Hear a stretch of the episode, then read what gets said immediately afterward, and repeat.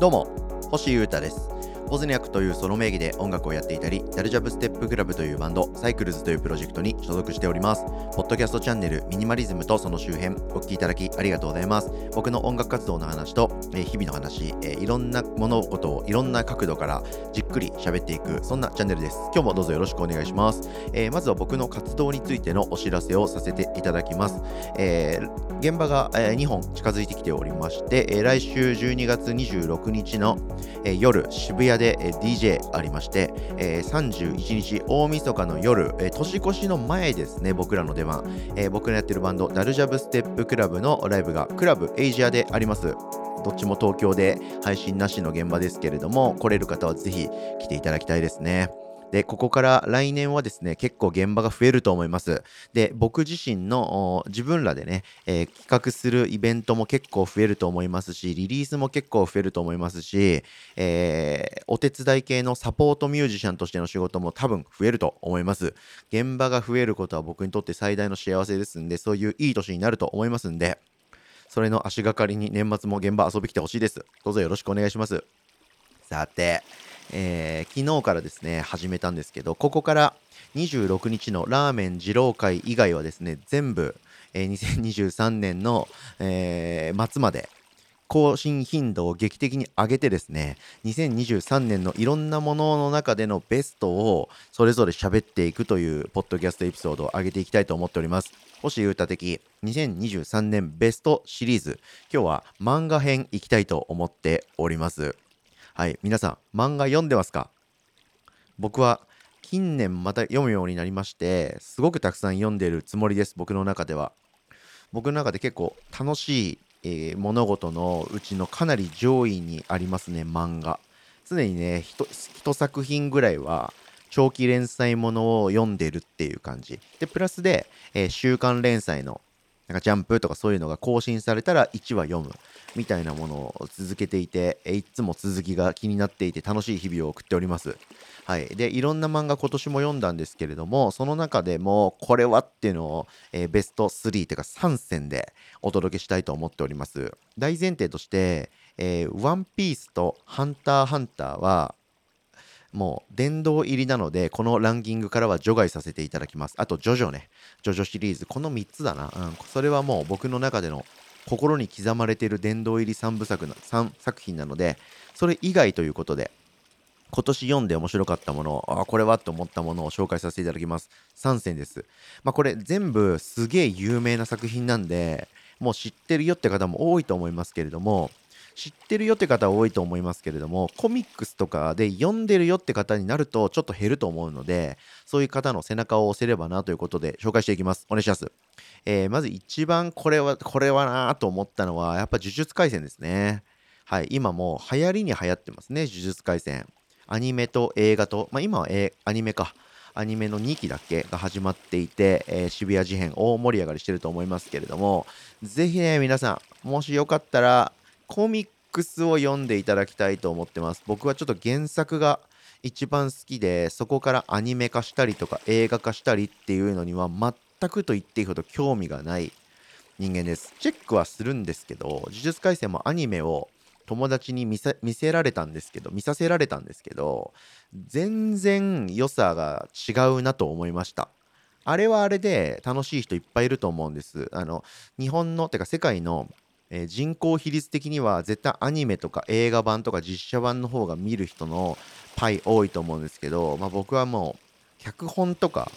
流れとかが面白いって思って漫画読んでるんでもう基本的にはもう原作でお願いしたいと思います。なので呪術廻戦もぜひ原作を読んでみていただきたいです。まあ僕は勘違いしてました呪術廻戦のことを。呪術廻戦といえばですねナルトとかブリーチとかハンターハンターとかエヴァンゲリオンとかが好きな人が書いてるもうそれをほぼパロディほぼオマージュしてる新世代の漫画というふうに言われてますよね。僕はそういう認識で言いましたしそういう認識で6巻まで読まずに買って3巻ぐらいで読むのをやめて1回紙の漫画を売ったことがあります。はい。初期はですね結構もうそれでしかないみたいな感じでまあ、能力バトルと伏線回収みたいなののもうすごくなんかまあまあ分かりやすくやってるよねそういうのをっていうような印象でしかなかったんですよね。でアニメとか映画とか日々見る動いている呪術廻戦を見てもまあなんかうんまあそれだよねみたいな。まあナルトだよねハンターハンターだよねみたいな気持ちでしかなかったんですけどどうやらそれどころじゃないという噂をいろんな方から聞きましてですね。これは結構面白いんじゃないかと。僕がもしかしたら勘違いしてるんじゃないかと思いましてしっかり読み込んでみたらまあ面白かったです。めっちゃ面白いですね。はい、えー、まあ、漫画で今24巻までしか出てないんでまだ皆さん1から追いつくチャンスですよ。でプラスジャンプでは多分コミックス2巻分ぐらいが更新されていると思うんで25、6巻ぐらいですね。それぐらいのボリュームしかないので、まだまだ全然皆さん余裕で追いつけますよ。追いついておいた方がいいんじゃないですかね。2024年で完結するんじゃないかっていうふうに公式もあの言ってて、作者も言ってるんで、もう結構終盤、もうラスボスみたいな世界観なんですけど、めっちゃ面白いですね。まあもちろんあの、ハンターハンターとかエヴァンゲリオンとかブリーチとか、ナルトの後輩が書いてるという次の世代の人が書いてるって感じはめちゃくちゃあるんでその辺はまあまあまあまあご愛嬌って感じなんですけどそれにしたってよくこの話の筋考えたなというところがすごいありますね。もう一巻からもうそれ練り上げられてたんじゃんみたいな壮大な作戦みたいなめっちゃ面白いです。はい。あの途中まではですねめちゃポップなんですけど渋谷事変っていうエピソードのシーズンからの死滅回遊っていうシーズンその辺りがめっちゃ面白いんでぜひ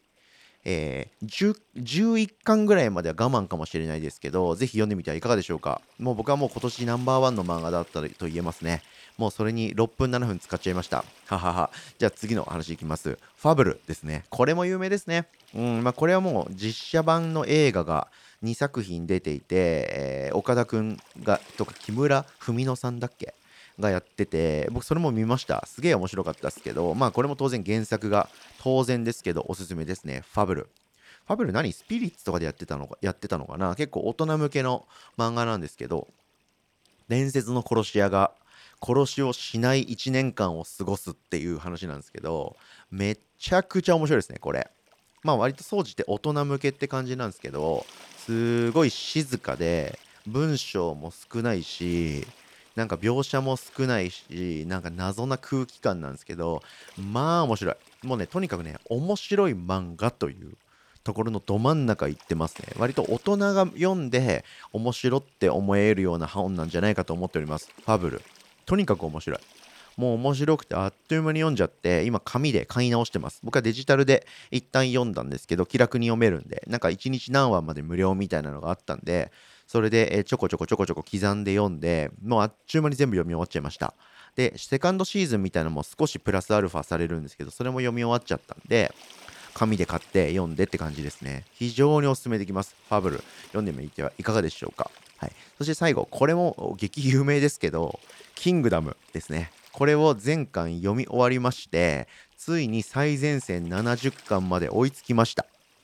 僕は2022年去年にですね1年かけてキングダムを全部読もうっていう作戦を立てたんですけど全然途中で断念しちゃったんですよね。なんか引っ越ししたりとかいろんなことがドタバタあった年だったんで去年の後半ぐらいから。全然漫画とか読んでるタイミングなかったんですけどまあ落ち着いたんで再開しまして、えー、もう買い終わって買ってあってあと読むだけみたいな状態のキングダムの山をですねどんどん崩し始めたらまあ面白い。面白いですね。これは面白いわ。戦国七雄の話で。まあもうストーリーは分かってるっていうかネタバレサイトは Wikipedia みたいな状態で真の始皇帝がどういう風に始皇帝になっていくかみたいなどういう風にして中国を統一していくかみたいな話でして、えそういう王様的な主人公とあとは武将になっていく元農民みたいなやつのダブル主人公の話なんですけど非常に熱くて面白いですね。特殊能力とかないんですけどまあとにかく戦いと戦の話なんですけどその物理的な戦いもあるんですけどその政治みたいなその頭を使う戦いも結構あったりするしあなんかハッとする場面も結構多かったりするんで読んでてすごく楽しいですね。大人向けのアクション漫画っていう感じでしょうか。非常に熱くなれるはい、そしてまあこれが史実ベースだっていうのもなかなかいいところですよね。で70巻まで来ていて、まあ、まだ完結とかしなさそうなんで相当壮大な話になってるなとは思うんですけれどもやっぱりまあ世間がざわざわ言ってるだけあって非常に面白かったです。非常に面白い。もう全国民、全世界の人にお勧めしたいということで、読んでみてはいかがでしょうか？はい。というわけでですね、今年の僕の中での印象に残っている漫画、もっといろんなの読んでるんですけど、特にこれはというので言いますと、呪術廻戦、ファブル、キングダム、これが面白かったです。皆さんの漫画選びの参考にしてみてはいかがでしょうか？参考になっている部分あればこれ幸いです。ということで今日もお聴きいただきありがとうございました。星歌的2023年ベスト漫画編でした。お聴きいただきありがとうございました。以上、ミニマリズムとその周辺、星歌がお届けしました。それでは今日も皆様元気にいってらっしゃい。バイバーイ。